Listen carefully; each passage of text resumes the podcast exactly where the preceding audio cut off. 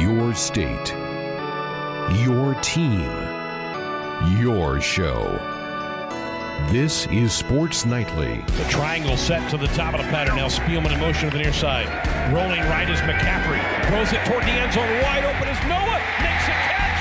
And it is a touchdown, Nebraska. Now, let's check the pulse of Husker Nation with your hosts, Greg Sharp and Ben McLaughlin. Thank you. Welcome to this week's show. Hope you had a good weekend. Hope you had a chance to maybe take in a little bit of the NFL draft that started on Thursday when we were on the air. Went through Friday and Saturday. I I watched a lot of it. I enjoyed it. I thought it was really well run, well executed. Kudos to the NFL for the way they were able to pull that thing off. That was totally different than any draft they've ever done before and you couldn't have told that it was kind of a first time run through uh, with all the different uh, zooms that they had going and all those different things. I, I, thought it was really well done. I think even the coaches and and the GMs enjoyed it, having a lot of it done from their from their houses, from their basements in some cases, their offices, having their family members around them to high five. I thought it was really a cool deal, and it certainly was been a cool deal for Khalil and Carlos Davis, both of them getting selected late in the draft, but both getting selected. I felt really good about Khalil. I wasn't sure Carlos would get picked, so maybe a little extra happy that Carlos heard his name called by a really good organization in Pittsburgh. Yeah, to me, that's kind of the secondary idea here is uh, like placement, you know, and the other those hidden benefits. The first thing is you just want them to get picked. You know, it doesn't matter who drafts them, but but where they go, I think, then is the next big question. And then, you know, the Davis family one step further. Do they both get picked? And to me, just seeing Carlos, or excuse me, Khalil's name pop up first, uh, I was actually outside. I just finished cutting the grass. And I was watching the draft uh, cast pop up, and I saw his name pop up, and and was really excited that to see a name finally for the Huskers because it was a lot later than I anticipated uh, to see a Husker name on there. But but finally, Khalil's name was picked, and uh, then sat out there and, and, followed the rest of it, and then saw Carlos's name pop up. I saw. Um, I saw Nebraska pop up first, and I just assumed it was Lamar, and then I kind of glanced over, was like, "Oh, Carlos," and I, I didn't necessarily expect to see that name, but uh, and then to think about where they went to Khalil to Tampa with uh, you know some former Huskers on his side of the ball, including uh, a borderline Hall of Famer and Ndamukong Suh, a guy that he grew up idolizing, and a main reason why Nebraska was on his interest list was watching Ndamukong Suh. Uh, that's a that's a great little story and and a great landing spot for him, and also to get to play with Lavonte David, who uh, went to Fort Scott Community College, was isn't far from where where Khalil and Carlos are from, so that's another little hidden bonus. Um, I know Lavonte's from Miami, but they've spent time both at Nebraska and in the Midwest. So I think that's a great thing too to go to a spot where um, a lot of a lot of good positive things are happening this offseason in Tampa Bay. There's a, they're in the headlines a lot with Tom Brady and Rob Gronkowski, but you know even more so uh, for Khalil to be on that side of the ball in the defense with with a couple of former Huskers is awesome. But what made the whole day was seeing that video of Khalil tackling Carlos when he was he was on the phone uh, getting his call that he would be drafted in the seventh round by the Steelers.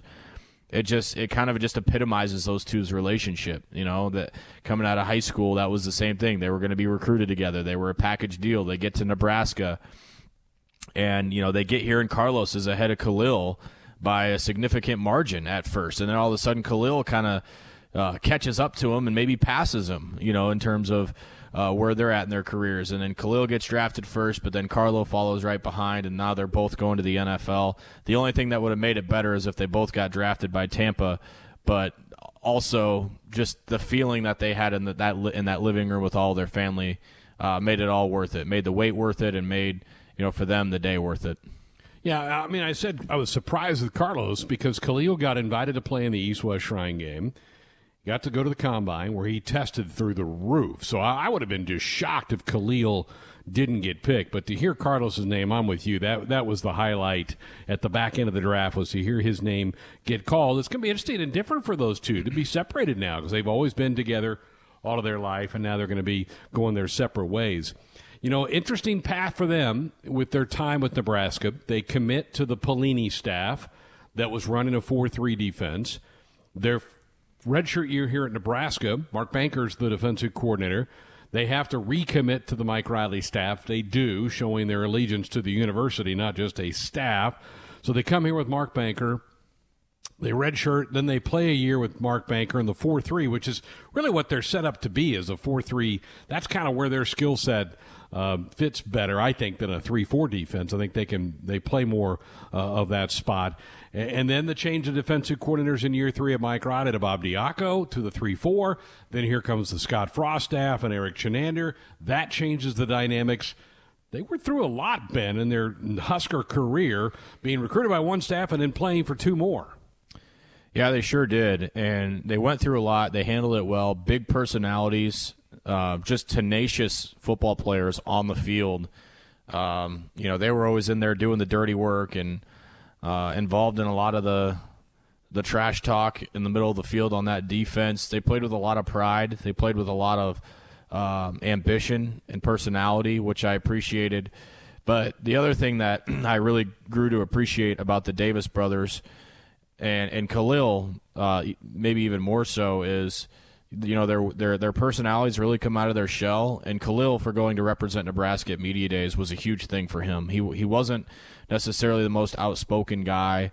Uh, Nebraska knew they wanted to bring one of them to Chicago, and I don't know if people are remember the story of how that happened, but um, you know, you ask you would ask Khalil, you know, what, how is it that you ended up here, and, and he goes, well, you know, our our media staff asked Carlos to go, and he said Khalil wants to go, so he volun- Carlos volunteered his brother Khalil to go and he did it, and I was really proud of him. And I thought he did a great job with all the media for somebody who's not overly comfortable. Uh, I know I got to know him a lot better just on a personal level on those couple of days in Chicago, just seeing his personality with all the cameras and getting his picture taken and putting his jersey on and you know, it it takes a big personality to have to go through something like media days, not just at Radio Row and talking to all the Husker media, which is 80% of it, but you know you got to do you got to do some things that are really personality flaring things. You got to answer off the wall questions. You got to you, you can't be shy in front of the camera. You got to you got to do all those things. You got to be up on the BTN set. You got to be up at a podium where you look like, like a zoo animal with everybody all of the media coming up and asking you questions for an hour. It's a lot and it, it, you really have to be comfortable in your skin to do something like that. So I was really proud of him for that. And I think ever since that moment in July, Greg, you saw Khalil really just embrace it. You you saw him embrace the entire year, and uh, that coupled with his on-field success, and then the way that he tested in the postseason. Um, at the pro day and the combine, I thought was just amazing, and I couldn't be happier for him and Carlos. And I hope they do great things. They're athletic enough to where they can go do some damage at the next level. And you know, if they're in the right system, they learn from the right people. I mean, you're you're learning from Coach Tomlin in Pittsburgh. You're learning from Ndamukong Suh in Tampa Bay. Two pretty good places to start. And you wonder. You mentioned Coach Tomlin, who Scott Frost knows really well. You wonder if there was a phone call, maybe late in the draft, from Coach Tomlin to Coach Frost about, tell me about this other Davis twin. Is he worth a shot? And I, I imagine that at, at some point that probably did take place. So that was from the Husker standpoint, Ben. That that was certainly the highlight of the weekend. The the low light would be uh, how your heart goes out to Lamar Jackson, who fully expected to be drafted. I think every mock draft would have had him in it. You saw him; he saw his name up on Mel Kiper's best available picks up there for about three hours Saturday afternoon, and yet he does not get picked. He has since signed a free agent deal with the Jets. I'll say this now: I'm not overly shocked that he didn't get picked. I think the 40 times that he posted at the combine and a pro day were just not very good. And I also think you look back at his career, he, he was he shied away for a good chunk of his career away from contact. He was better at that his his senior season at Nebraska, but I guess I'm not shocked that he did not get picked. I'm not saying he can't make it. I think he can. I think he can still grow his game and, and improve in some of those areas. But I guess I'm not overly shocked that he did not get picked over the weekend. Yeah, I mean, I think for us, being close to him uh, and watching him. I mean, close in a sense that we watched him play basically every snap for four years. Uh, it, it's probably a little more frustrating to maybe some of the national people or, or, or people that didn't really follow Nebraska that well. More surprising, I guess, not frustrating, but surprising, I guess, that he didn't get picked. And I think, you know, we we saw Lamar grow from a freshman who thought he was a hot shot and would be a first round pick after three years to a Lamar Jackson that, you know, took the benching that he had against Purdue and turned it into a positive if that had happened to Lamar as a freshman, he wouldn't have made it another month on campus. He would have been gone. He would have been back home in LA, probably transferred to UCLA or USC or somewhere out on the West Coast. And, and that would have been the last we heard of Lamar Jackson. And he would have been the next in line of California kids that didn't make it here. Uh, but instead, he, he used that as a, as a pivot, as a turning point. And the other thing that, that I, I had to kind of put in perspective is I saw corner after corner after corner – get picked from smaller schools, non power five schools, guys that I think Lamar Jackson is way better than. The other thing about it is he hasn't played the position for that long. Remember, remember when he got recruited to Nebraska, they, he got recruited as a corner to Nebraska. A lot of other places wanted him as a safety or they wanted to use him other ways. But Nebraska was one of the few schools that gave him a shot at corner. That's one of the reasons, one of the biggest reasons why Nebraska was able to land him out of high school is they said, okay, you want to come here, you can play corner. But I'm remembering his very first game as a Husker against Fresno State, how they went after him, and he you could tell this kid just was not ready. He he was not a Division One corner. You couldn't put him out there. That was a bad, bad, bad Fresno State team, and they drove right down the field on him alone. And and he thought this kid's got a long way to go if he's going to live up to the billing.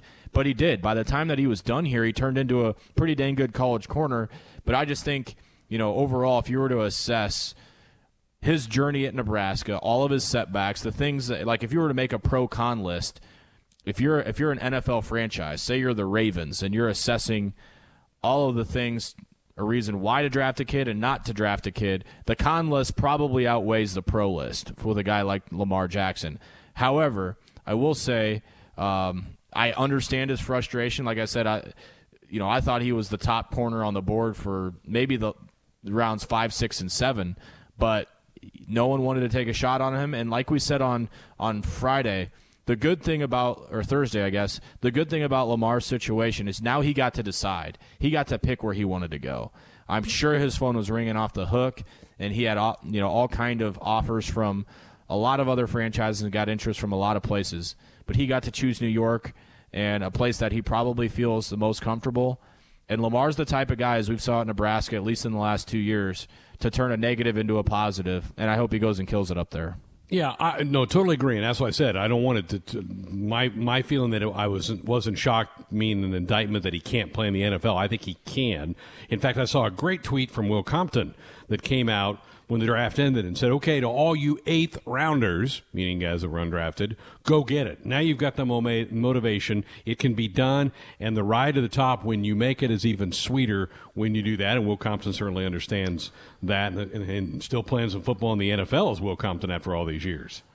Yeah. And, and one more thing I want to say about, about that too. Um, you know, you, one of the things that every year I feel this right when the draft ends, and even even more so the next day when I kind of look back at everybody's class and and I analyze things more an, from an NFL standpoint. Uh, part of the intrigue for the draft for me is because I watch so much college football to see these guys that I've been watching for four years make that transition to the NFL is so intriguing.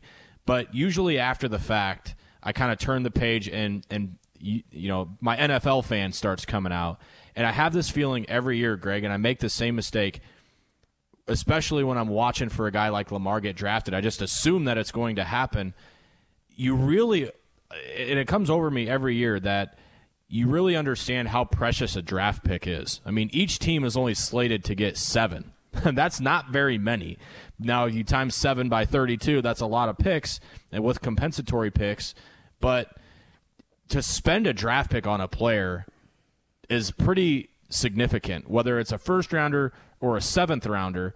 The fact that you know you want to spend a pick, for for example, the Chiefs got rid of a pick next year to trade back into the seventh round to get a corner because they didn't want a free agent war bid with six or seven other teams to get a guy that they really wanted. They really, really, really wanted BoPete, but they weren't. They didn't have the draft pick to get him. So instead of having to fight other teams for salary cap, which we know Kansas City doesn't have, they decided to give up a pick next year. So that just proves the point of how precious all these picks are. If you're drafted in the seventh round, that doesn't mean you know a team doesn't really think anything of you. You're still pretty highly thought of to spend a to spend one of your seven draft picks on on a player.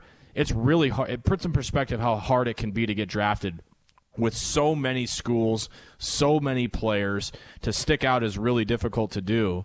Um, but that that I guess my point is that made me kind of circle back and you know it was a coping mechanism for, for me to get over the fact that Lamar didn't get drafted is that each team only gets seven of these and to spend one on a player um, yeah, the LSU dominated. And There's a lot of other teams that get a lot of players dom- uh, drafted, and Nebraska needs to be one of them.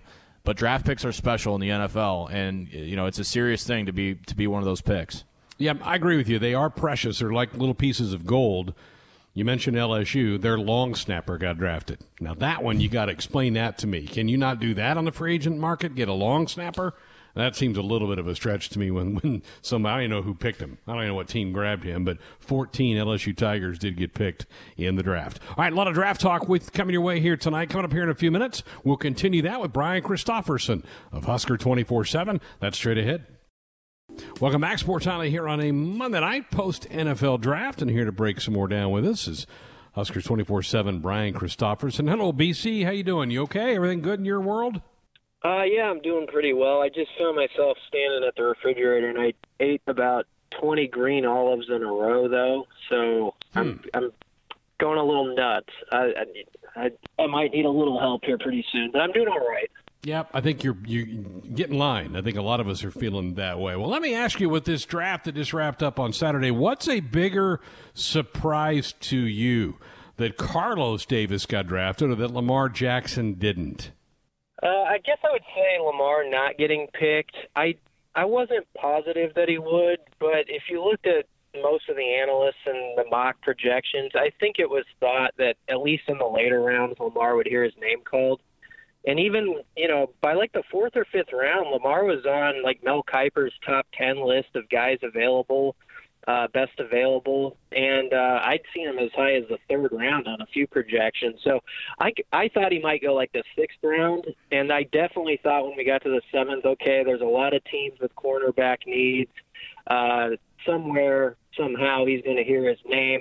Uh, but it didn't happen. And um, sometimes, in a weird way, that can be a benefit to a guy to go the free agency route instead of getting drafted in the last round. Uh, because you sort of have a say in the matter, then you and your agent can maybe kind of pick what's the best option available for you as opposed to just the team picking you. And so, you know, hopefully he found that with the Jets.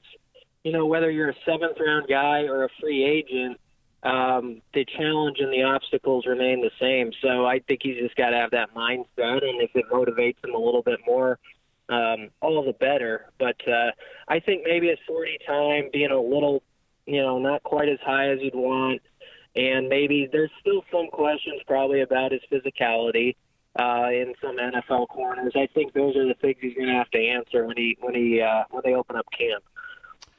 What do you think sold the Steelers on Carlos Davis. I mean, Khalil went to the Shrine Bowl, had a good showing there. His combine times were off the charts. What do you think sold Carlos to the Steelers? Well, I mean, both those guys at the combine put up ridiculous 40 times. We're talking about, you know, a 4.82 40 time from Carlos Davis for a 322 pound man. Uh, that's practically unheard of. So while you know maybe his length isn't as much as some would like on the defensive line, um, I think there's a feeling that Khalil and Carlos' athleticism uh, maybe can make up for that, and maybe if you put him in a little bit different schemes than they had during their career at Nebraska, uh, maybe they excel with that too. Uh, so you know, Carlos is a guy who uh, you know, he played a ton of snaps for this program, probably about as many as anybody uh, there's been over the last four or five years. He actually played more snaps than Khalil. And I really think a lot of us always kind of mentioned Carlos ahead of Khalil until about midway through their junior year. And then you start to see Khalil come on, and you're like, okay, um, something's changing a little bit. And maybe Khalil got a, a foot in front of his brother. Uh, but Carlos has always been. Uh, you know, a little bit bigger than Khalil and, and sometimes a little bit ahead of him. So I, I wasn't stunned that he got picked, and I think he's got a good fit there with the Steelers. Visiting with Brian Christopherson of Husker 24 7. Darrion Daniels also gets a free agent deal going to San Francisco. What kind of chance do you give 79 to stay on a roster? Well, that's an interesting place he's going because they're just, they just keep loading up. I mean, they were so good defensively last year, as good as any defense in the NFL. Obviously, the defending N- NFC champions.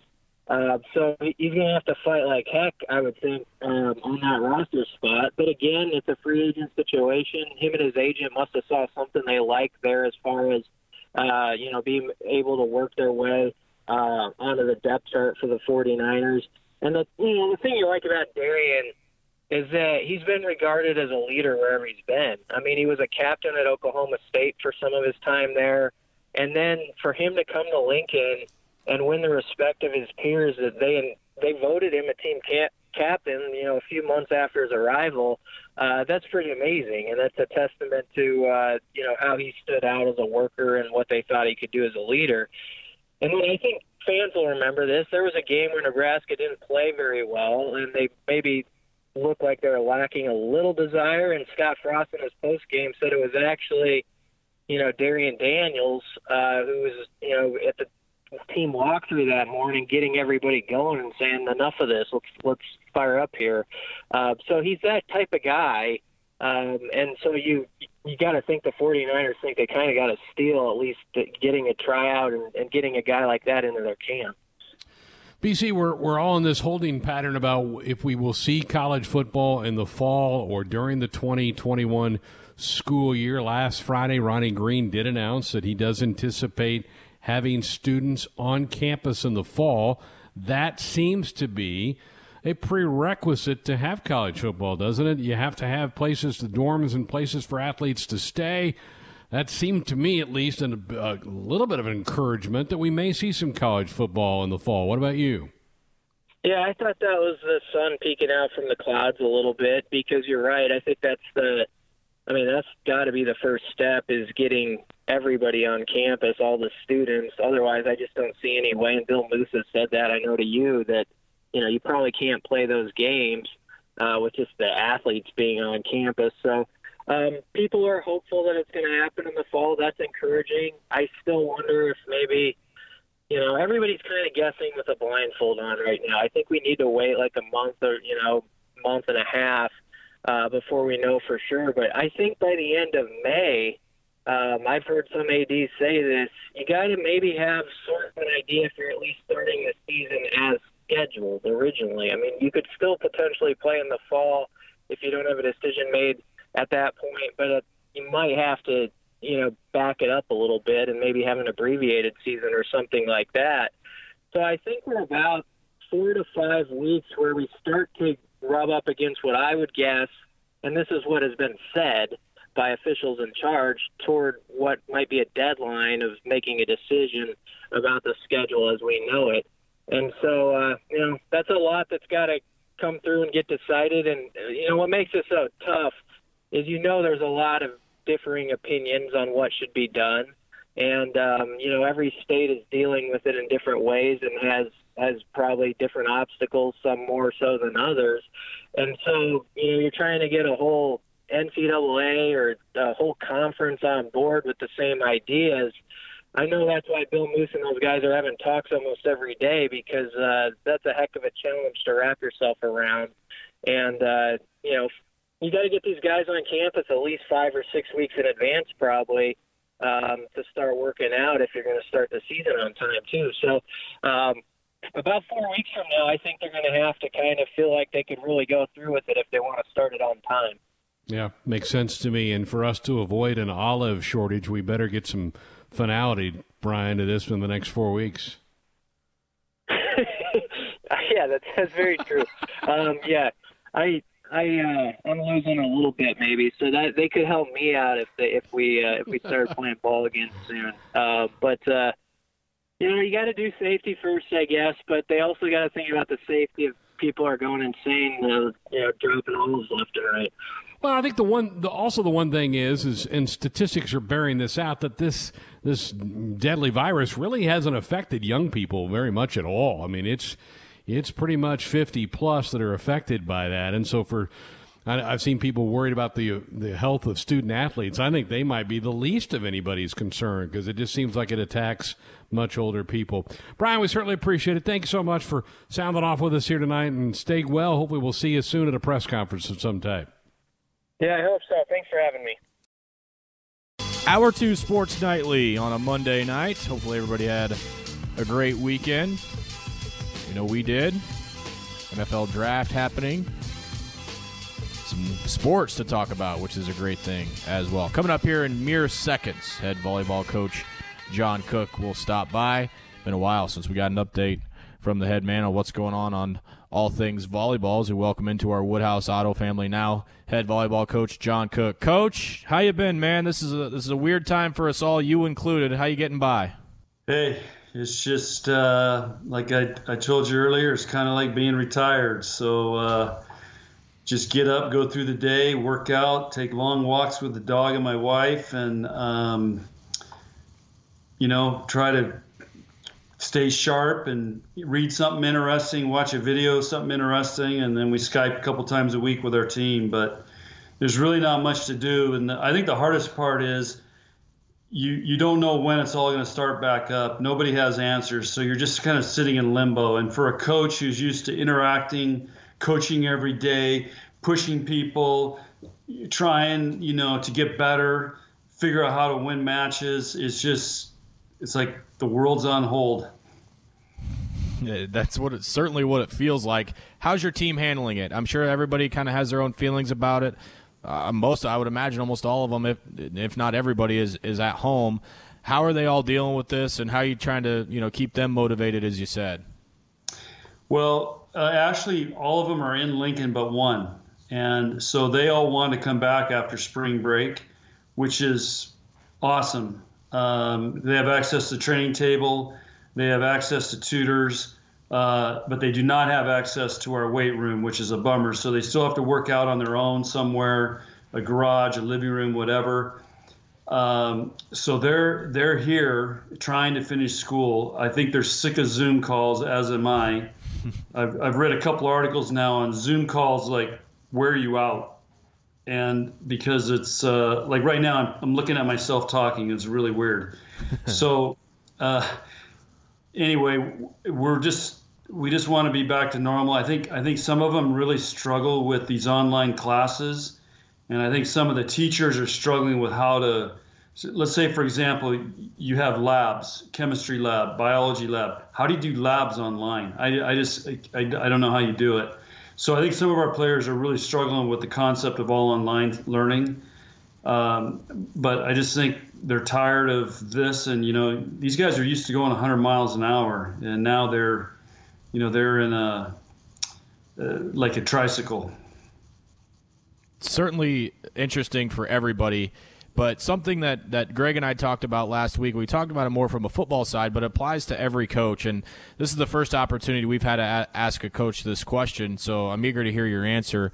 What's the concern? And I know you're you run a disciplined program. I know, and, and I know your players are always really motivated. You don't really need to ask them or tell them to get fired up and do work. They seem to do that on your own on their own. But what's the concern level? Maybe not necessarily just with your team, but you know maybe coaches in general of the responsibility that's put on these players' shoulders right now to to keep up with what they need to keep up with, eat what they need to eat, and you know maintain that that that level of competitiveness to where when this thing is over, you can have them competing at a, at a championship level fairly quickly. That's a great great question, and we have to assume, and we've had uh, some talks with our strength coach and our trainer we have to assume they're doing nothing because they cannot work out and replicate the workouts that we're doing when they're with our strength coach. So we have to assume they're doing nothing. And we've been asked, how long do we need before we start a season? And that's one of my worries is they say, okay, you got three weeks and here we go. And I just think if, you know, and, and our players, so I'm assuming they're doing nothing. I know they are working out, but you have to assume that. So we'd have to start, you know, from basically ground zero. So my hope is that we can get back in June be on a normal summer program, going to summer school online, but also being able to work out with our strength coach. If we could do that, then I feel great going into the fall if we start in the fall. What I'm worried about is no summer school. They're off for the summer, they're on their own somewhere. And then they come back and they say, okay, you got three weeks, and now, you know, and we're only going to play a Big Ten schedule. So that's my greatest concern because now I think you're really risking um, pushing too hard that which could you know if they haven't prepared then they, you have a high risk of injury. Um, and then you got the frustration of not being able to play like you think you can play. And i, I don't care you know you, you can see all these videos online of these players you know bumping against the wall or making something. But that's not you know unless you're actually in the gym and live and things are moving at game speed you know there, there's really no way to prepare for that so um, that's that's a big concern on how that would work. So I've got plan A would be we can have a normal summer and then go into the fall, whatever that's going to be. Uh, plan Plan B is hopefully we can get six weeks to prepare them so we can have a legitimate shot at having a you know a good season, playing well, and keeping them healthy. It's going to be a challenge for everybody to make sure that that's um, you know on the forefront, competing at that level, and you know being able to to do the things that you need to do. We talked a lot last year about your leadership, about Lauren, about uh, just the the the relationship that she has had to build, and then obviously uh, the the younger players following up as well. How important is the leadership aspect right now with Nicklin, with Lauren, and you know trying to to get everybody on somewhat of a a, a normal, a new normal schedule.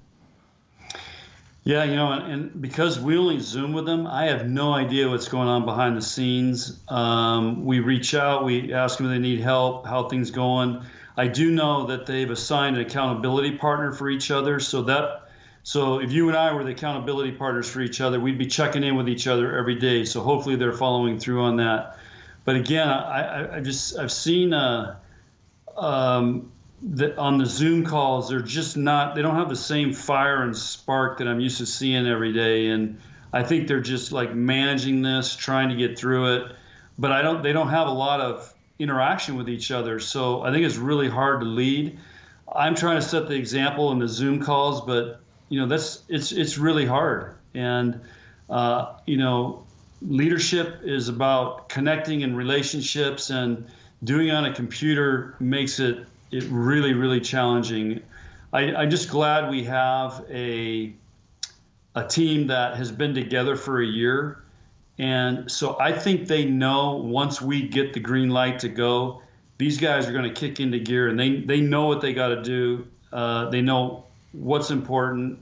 And I think they're going to be chomping at the bit to get going. Talking with John Cook, head Nebraska volleyball coach here on Sports Nightly. I'm Ben McLaughlin. I had one of my best friends lived in Hawaii for a while, coach, so I'm going to do my best to pronounce the name. Keonilei Akana.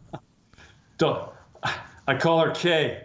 so, Jaylen's the only one I know that could pronounce it, and he starts going through really fast, and I have no idea if you got it right or not. Uh, well, but, I, uh, he got through the the Hawaiian alphabet with me, so I think I, I think I got the pronunciation at least in the same ballpark. Keonilei Akana. We'll just we'll just call her Kay. Tell us about this young lady and what she's going to bring and why she excites you. Well, you know, as, as, you know, we had some players leave, and our, our priority was to get a somebody that could uh, be what we call a first good con- first contact player, somebody that can serve, pass, play defense. And uh, so anyway, we were on the hunt and looking, and she was com- she committed to USC really early, and then USC coach left and went to Auburn, I think.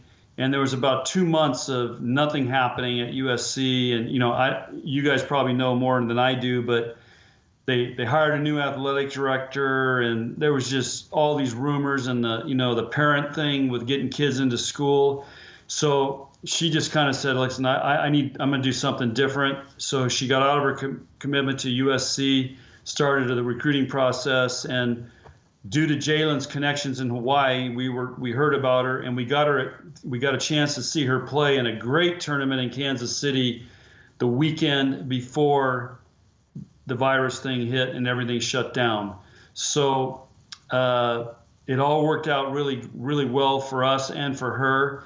Um, she has never been to Nebraska, but what's really cool is, you know, and again, this is about connections and relationships, but her mom uh, played volleyball at Hawaii, and her teammate is Tony, uh, our defensive line coach at Nebraska. They were teammates. So that wow. those families are very well connected. And you know, in Hawaii, Ben, the connection in the Hawaiians, I mean, it's it's it's blood, and they're very tight and very connected. So she had that connection going, um, which I think really made her and her family feel comfortable. Uh, and um, she knows we come over to Hawaii every year to play beach. That was a big, big deal. So, and then I think I think the fact that Jaylen's here uh, is a really big deal. And she also has followed Kenzie Maloney and Justine Wong Orantes in their careers as liberos. So, she a lot of a lot of things clicked here for her. And her sister plays at Hawaii. And, you know, we played Hawaii in the NCAA tournament, so she saw that match. And I think bottom line is that. Um, She's excited. She wanted to leave the island, different from what her sister wanted to, and have it outside the uh, Hawaii experience. And so she's awesome. Uh, she's also was a great hitter and and uh, really good athlete. Her dad's been a longtime basketball coach in Hawaii, so sports family. You know, I, I you know I, I, I call her and ask her, hey, what are you doing in this COVID thing? You know, because Hawaii kind of got shut down. She goes, oh, we go fishing. So. so she sends me pictures of these fish they catch and crab, and you know it's pretty cool. That's that's great. Um, obviously, a good addition. Can't wait to meet her, get to know her. Uh, I love love the Hawaiian background too, and, and, getting to know her personality. Well, you mentioned Kansas City, coach. Last Friday we played uh, the Final Four match with Penn State. I'm not a huge volleyball guy uh, in terms of my knowledge, but what I know a big time sporting event when I see one, and to me that ranks in the top three that I've ever witnessed in my life, any sport, any time. That match with Penn State. Uh, the semifinal match before you knocked off Florida to win a national title. What do you remember about that match now? And and I remember talking with you after that match, and I, have never seen your mind work so fast uh, at a time than than after that match was over. But what do you remember about that match and carry with you after that? I remember the trip, the the two players that tripped over each other at match point for Penn State, and um, incredible crowd for us down there. I remember going when we drove up to the arena to play. Uh, I, I like I didn't get off the bus because there were so many people. I just told the bus driver, I said, "I'm staying with you. Figure out a way to get me in this building." because there was just too many people for me to handle. I was too stressed out and uh, before the match. And uh, anyway, it was just an incredible environment, credible, credible match, and it was a bummer that you know one team had to lose that match, but two great teams, great programs, great just powerhouses going at it and putting it all out there. And that's you're right. It was a it's a, it was a great sporting event wasn't that long ago that uh, we kind of spilled through your entire career from the start to where you're at right now, Memorial Stadium, and and that match was a part of it. But to kind of build off that conversation that we had for that podcast we did, you had two more inductions into the Hall of Fame into your program at Nebraska with Terry Pettit and Jordan Larson. Um, I don't want to get, get too sappy here, but when you start to, to put together the, the blocks and the pieces of Nebraska volleyball, and you think of Terry and you think of Jordan, what's that mean to you as a head coach to see you know those careers get recognized? And i know you're asked about it a lot because it's never ending with nebraska volleyball. Something good's happening to somebody all the time. When when you see things like this and they're they're put into the hall of fame what's the feeling for you as a head coach well it was first of all it was an honor to call coach pettit and and uh, i kind of worked him to finally tell him you know how would you like to go in the Hall of Fame? So that was kind of fun because I think I stumped him, which is good. He never likes to be stumped. Uh, but, you know, Nebraska volleyball is a state treasure. And, uh, and you know, and he started it uh, in really to help build from what it to what it's become. And so I just think for him to be recognized and go in the Hall of Fame is is a really great honor and great recognition. And I know it's to, it means a lot to him. And again, I'm hopeful this fall we can have that ceremony because they've really, they've really done a good job on inducting these Hall of Fame candidates. Uh, into the Nebraska Hall of Fame. And then Jordan, you know, is, is going to go down as one of the greatest players ever to play in this country. Uh, and, you know, coming from a, a one stoplight town in Hooper, Nebraska, to what she's done and you know trying to go for her third Olympics. Um, it's just I don't know. It's just really cool. I mean, she's the typical story that Nebraska people love. Small town, came from nowhere, uh, is humble, appreciates the state. You know, her her families are farmers and teachers, and it just doesn't get much better than that. And and you know, she just appreciated so much, and she she was in shock. But when I finally got to the question of asking her about it, and um, so I, I, just know this means so much to both those guys, and um, you're right. It just builds the pride that we have in Nebraska volleyball, and continues to put it on a very high level. And again, I call it a state treasure. How often do players like Jordan get brought up on a day to day with new players, maybe from a smaller town, not even necessarily in Nebraska, but uh, recruiting when they're finally here. When you talk about those those specific examples, do do players like Jordan get brought up much, or is it all just kind of in the moment and everybody's their own person?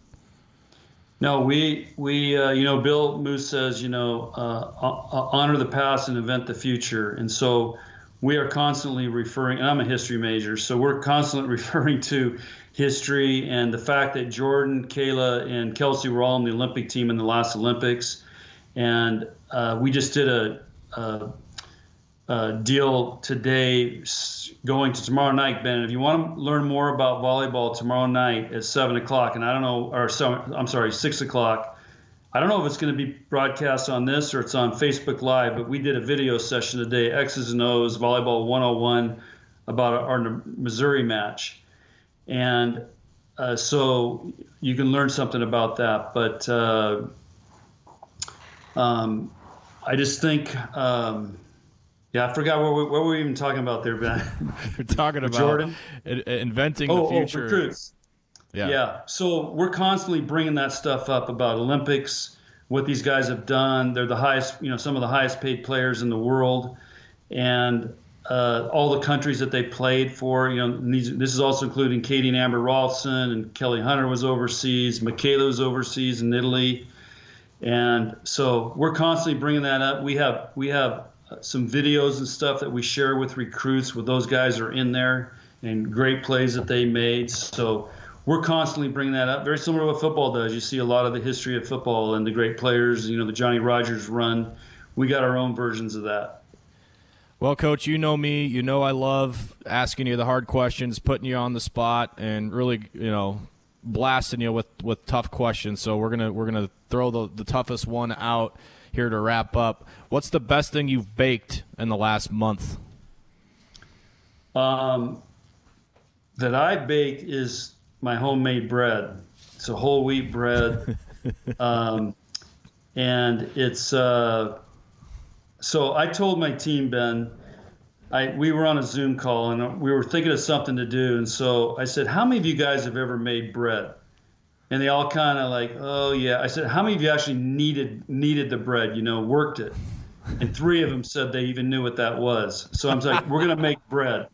So we had a Zoom bread baking session, and Nuwani, our nutritionist, got them all a packet. They came by and picked it up with their meals of all their ingredients, and we went through it. And it was, you got all kinds of different looks of breads and rolls, and it was really interesting. But I think they really enjoyed it. And what, what I told them was, I said, when I was in college, when I was your age, we all went on, it was kind of this time to go on this health food kick, like, you know, whole wheat flour, stone ground. You know, everything was whole wheat and healthy, and and so we were we were making a lot of our own stuff and into baking and cooking and. Uh, you know, we were living down at the beach in San Diego, and it was just, it was great. And I was telling them all this, and I, think, you know, they, they're thinking like, "Are you kidding me? You're crazy." So, but they're used to it, and I really enjoy that. And um, I, like I sent him pictures of the. I made bread yesterday, and I sent him pictures. I said, "Listen, I was stressed out, so I just decided I'm going to make some more bread, and I feel great now after I made it. So it's it's a good, it's just a good baking. Is you're creating, you're making something, and it tastes great. So uh, it's pretty fun to do, especially in a time like this. And you know, right now I've got time to do stuff like that. For years, I never have time to spend to do that. So my wife has to do all that. Well, it's good that it tastes great because otherwise, I don't know that the baking kick would would continue. As long as it tastes good and you know your wife can put up with it, then uh, healthy habit to have.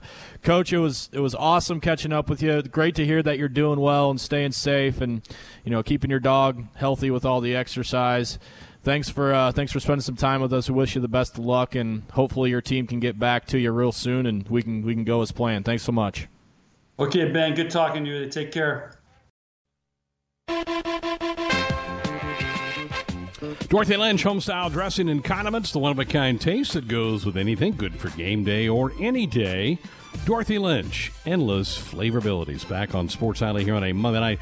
Want to tell you that tomorrow night at 7 o'clock, Husker Athletics will be streaming on Facebook, Twitter, and at Huskers.com their virtual night at the Lied. Uh, this is the event that they've always held in April at the Lied Center to honor their student athletes. They hand out awards, academic, uh, the Brook Berringer Citizenship Award, the Tom Osborne Citizenship Award gets handed out, the team awards for people who place highly in life skills, and then performance on and off the playing surf- surface. Obviously, they can't do it in person this year, so they're going to do it virtually tomorrow night at 7 o'clock. We'll keep you posted tomorrow night on the program on some of the award winners for that. Too bad they couldn't do that. Uh, in person this year, but obviously we're living in a different world here. I mentioned Dorothy Lynch; they're the sponsor of our SNBL, and tough, uh, tough day for the Vegas Outlaws and uh, the Mammoths. Yeah. Both go down today, right? Ugh. That's all right. Yeah, both both of us went down. Brett's team, the People Eaters, had a big win over the Cthulhu's in Hong Kong to kick off the day of streaming, and then uh, Ben's team lost to the uh, Nebraska Farmers, the fans team, six to three, and then I lost to the Twins six to three. So that not that was a hard game for me, knowing who to cheer for, but it was yeah, that was rough. You are a big Twins fan, yeah. Yep, that's all right. Pretty putrid effort offensively today from the Outlaws. Greg, we saw a few times Darren Erstad so hacked off at his team to where there was Yeah. no post game message, where it was literally just game ends, you get your stuff and you get on the bus, and by not saying anything, it, the message was quite loud. That that's what happened today in the Outlaws locker room. It was just uh, pure disgust, and yeah, you better believe that uh, management has the offensive uh, coach's number on speed dial just in case this were to happen again. When you were handed the box score, did you just crinkle it up and throw it away? Let's just say the uh, the radio guy was afraid to ask me questions Oh uh, at the end of at the end of today's effort, Yeah. for- or lack thereof. Right. Meanwhile, the the Mammoths they struggled offensively, but and also defensively, and it was really just one guy. uh, I'm gonna name names. Giancarlo Stan needs to pick it up. Like both at the, he had he he he had a couple missed fly balls in the outfield, and he struggled at the plate. Came up to the plate multiple situations with runners on base and couldn't get it done. So, yeah, he, he needs he really needs to step up his effort. Old Josh, Carlo. Give us a snapshot of where, where the teams are in the standings right now. Do you have any of that nearby? yet? Yeah. So right now, Austin has, I believe, at the last check, he has a half game lead over Nate's team. Uh, they're in the AL West division, um, and then I'm, I believe, four games back uh, of the lead, and Brett's a couple games back of that. And then in the uh, NL East division, Ben has. I've, last check, I think it was about a one game lead on you, Greg, and then the Farmers team is a little bit back of that. So right now, the both Nate and Austin's teams are just off to hot starts. They they can't be stopped right now, and they're doing it. They're doing it all. They they have the complete package, offensively, pitching, defense. They're just they're doing really well. I did not hear you mention Hong Kong. You know what, Hong Kong, they uh, th- their travel is just going to really bring them down this season. They they had a big win, I believe it was last Friday on the stream uh, in Hong Kong, one of their first home games that we've seen, and you'd think that that would be a home field advantage, but then they go out there today and lose to the People Eaters. So, yeah, I think it's just going to be a long season traveling back and forth between Hong Kong and all the different places in the states. Yeah, just tough, tough go for the Cthulhu's. Yeah. The- we'll see them in action again tomorrow on stream. I don't. I would not give up on the fans team, the Farmers. There's a lot of talent on that roster. There is. As you found out time we- today. yeah, every time we watch them, their offense does well. They, I think they've lost maybe one or two games on stream, but they score like nine or ten runs when they lose. So yeah, they're not fun to play against. and that's they for sure. they have definitely by far the best pitching staff in the league too, with Gerrit Cole, Stephen Strasburg, and Clayton Kershaw. So they they can really throw it out there with their first three pitchers. Sure yeah, can. that's annoying. All right, good update there on SNBL. Again, we do live on Twitch. Three games starting at 11 a.m. Monday through Friday. We'd love to have you jump on board. You can get in the chat room, talk some smack to all of us who jump in there. Ben's our our main host, not there every day, but our main host. We have some fun with that. So uh, hang in there with that. This is we're having a great time with all of this. We do have some Husker football recruiting news. We're going to get to that next. We're back. Final few minutes of this hour of Sports On, and Husker football has picked up a big, and I mean big, commitment tonight for the 2021 class.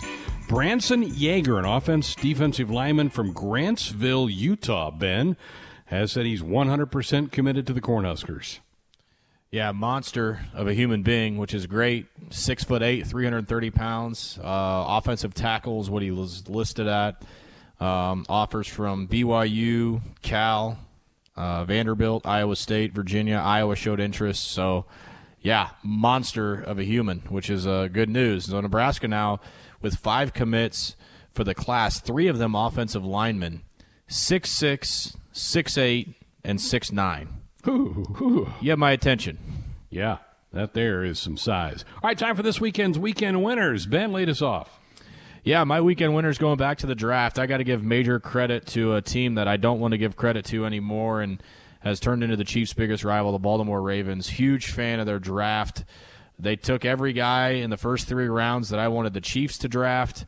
Uh, and I thought, you know, three or four picks coming up that the Chiefs might be able to grab them. Patrick Queen in the first round, I thought it was a steal for them getting J.K. Dobbins that that late, and they got two really good.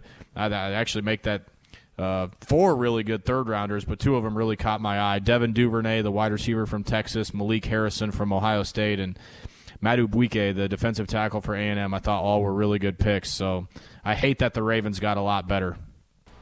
Josh? All right, my winner. I also go to the draft with this one. You guys mentioned throughout the show the amazing production that was put on uh, for the draft, and to me, I, my winner goes to all the people, the producers, the people behind the scenes that helped put that together. Had to have been a massive undertaking, not only the lead up to it, all the planning and everything, but just a live production of that enormity, doing it all remotely had to have been crazy. So props to them, and they got rewarded a huge TV audience. No doubt. Major kudos to the NFL for that one. Now, don't call me Austin, but I'm going with two. the Davis twins are my weekend winners. Awesome that they both get picked in the NFL draft. Khalil going to Tampa, Carlos to the Pittsburgh Steelers. So congratulations, tip of the cap to the Twins. Want nothing but the best for them and their future in the National Football League. Our Sports Hotline Hotline brought to you by the Woodhouse Auto Family, bringing you more choices in brands, locations, and service. Experience the difference. Purchase with confidence. This is Woodhouse. Again, the Huskers pick up a commitment along the football lines. Branson Yager, 6'8", 325. That'll play. Not sure if he's an offense or defensive lineman, though, but a big news for the Husker football staff here tonight.